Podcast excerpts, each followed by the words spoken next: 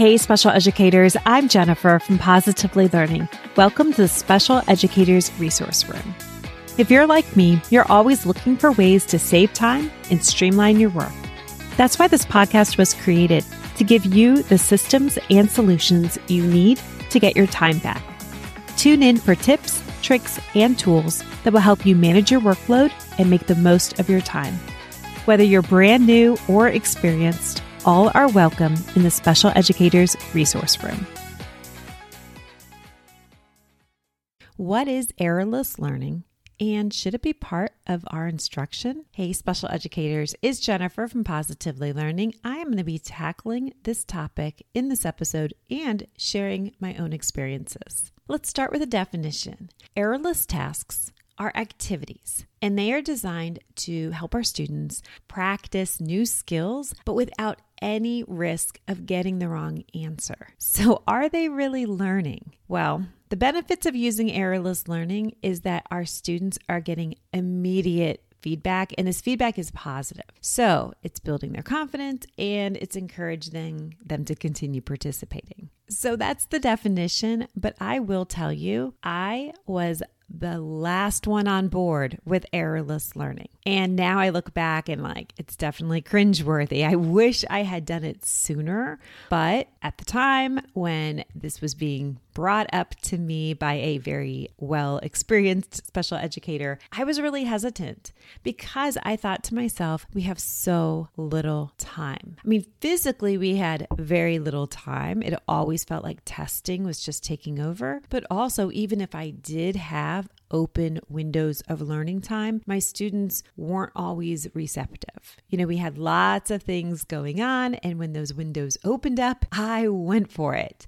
So should I be spending that precious learning time on errorless tasks? Well, at the time when I first started approaching this, I thought, no, that's just going to take away time from a more interactive and skills-based instruction. But I did luckily find the way. And I realized how much of a benefit it really was. And now I am a huge fan of errorless learning. Let's break down exactly what errorless learning looks like in our classrooms.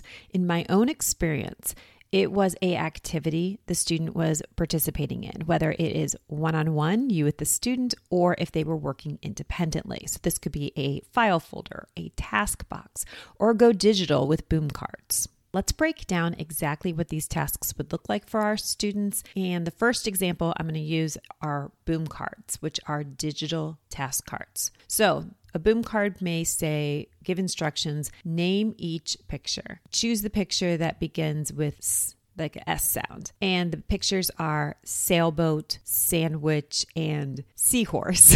So they are all correct answers. Students are going to select the one that starts with the S sound. They're not going to have a wrong answer choice. So they're going to get immediate positive feedback. Boom cards are wonderful because they give that little ding before you move on to the next card. So there are no wrong answer choices. Let's use file folders as our next example. Students may be doing a sorting activity, and let's switch it over to math, addition number sentences. So the file folder may say the sum is ten. That's the heading card. And all of the cards that the students are going to sort all add up to ten. So it might be five plus five and two plus eight and six plus four. There's no answers that are not going to be ten. So your students are going to be able to solve the number sentences and automatically get that feedback that they are correct. They have solved for ten. And with task boxes, I think of using clip cards where there's multiple choice and students are using a clothespin to clip the answer, or maybe they are covering the answer with some type of manipulative. All of the answer choices can be correct. Think about that boom cards example where I had all the pictures that begin with the same initial sound. The same thing with a physical task card. So students can clip their answer, automatically going to be a correct answer no matter what they are choosing. Okay, now that we have those examples, let's bring it back to my initial concerns. Are our students really learning? If they, if all the answer choices are correct, aren't they just going to clip anything without applying any type of thinking skills? And those are valid concerns. I had them myself. So if you are feeling the same way, I will ask you, how are things currently going? Are your students fully participating, or does it feel like you're moving mountains to get them to engage with activities?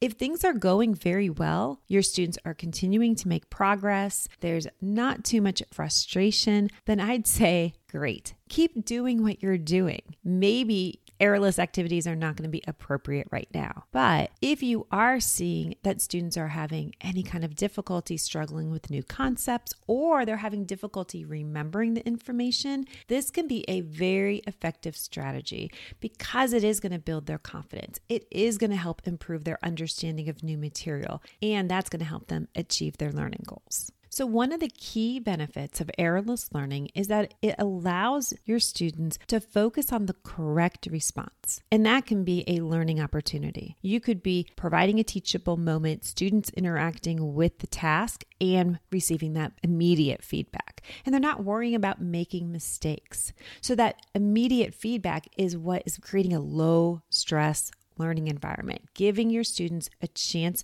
to develop these skills in a safe space. Then you can gradually increase the difficulty of the tasks. Maybe your students are struggling with the executive function skills that it takes to independently interact with activities, whether you're using task boxes, file folders, or boom cards. By using an errorless approach, you're eliminating that content load. You're not worrying about right and wrong answers. Instead, you can focus on the process. Students can learn the skills that it takes in order to select a task card, read the question, look at the answers, choose the answer, get immediate feedback, move on to the next task card. You're eliminating that frustration so that they can just concentrate on those skills. No one's saying that you have to stay on errorless forever. Maybe once those organization skills are under wraps, students are feeling more confident, they know what to do, they can do this with independence successfully, then you can up that difficulty, that complexity. You are providing a clear structure for learning. So errorless tasks are helping your students build independent skills. Then you can customize the content to align with their goals. And another huge advantage to this approach is that you can use this across so many different types of content areas. You can cover early learning and academic skills, but also life skills, social emotional learning, and fine motor skills. In the Task Box Dollar Club, I have some task cards that have a tracing path. Have you ever seen those? Students can use their finger to trace, or they can use a pencil and practice. They're really fun. But what I have included were answer choices where the path leads you to the correct answer. So maybe there is a two D shape, like a triangle. And there's a triangle, then there's a path that students would follow, and it matches you to another triangle. And the directions for this task are to find the matching shapes. Well, you're following the path, it automatically goes to the correct answer. So that is an example of combining fine motor, there's the two D shapes, and the errorless task. Another example from the club is a social emotional learning task. It's all about good choices. So students are going to look at a scenario, it's picture-based, and they're going to answer the question, is this a good choice? And the answers are yes or no. So let's take this example and let's differentiate. Let's make one of these errorless and the other one not errorless. So students are going to be using the same task. If you're doing the errorless, there would only be one answer choice. So students would look at the scenario, make their decision, then indicate their answer, whether they're pointing, circling, covering, clipping, and the answer choice is provided. If you were going to not make this errorless, then you would provide both answers, yes and no, and students would have to indicate their answer by choosing one or the other.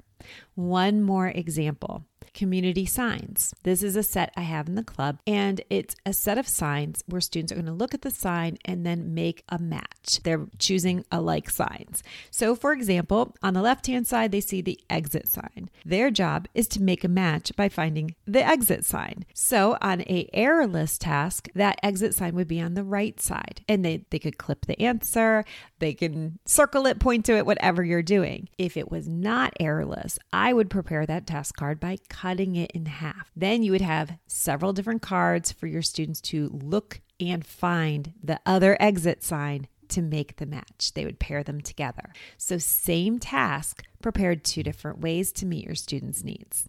I really appreciate these examples because I know my own concern was time. Maybe I was on board with errorless learning, but thought, how am I going to fit this in? We are already on this very tight learning schedule. Well, now we can see that in this case of task boxes, you don't need to prepare something completely separate in isolation, but instead, maybe in your small groups, all your students are interacting with the same task, but they're just interacting in different ways. Some students are doing an errorless approach. Some students Students are using two answer choices. Maybe some students have three answer choices, or they're completing a task and then extending the task.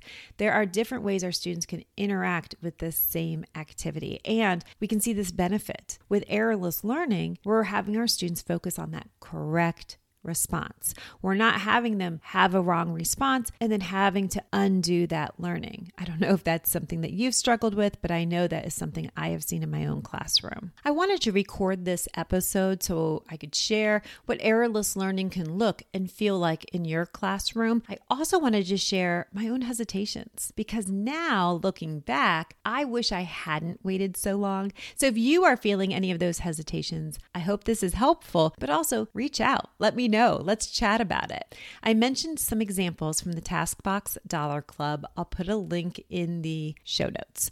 But you may also already have resources that are available to be used as errorless learning or can be adapted for your students. I also have a bundle of errorless learning tasks that are done for you. These would be terrific to set up as a complete independent work system in the resource room, or another idea is to use these as morning work or early finishers in the gen ed classroom. This bundle, you can check out all the different previews of what's included so you can get a better look at how students are going to be interacting. There's adapted books, a student binder, file folders, and task boxes. I'll put that link in the show notes as well.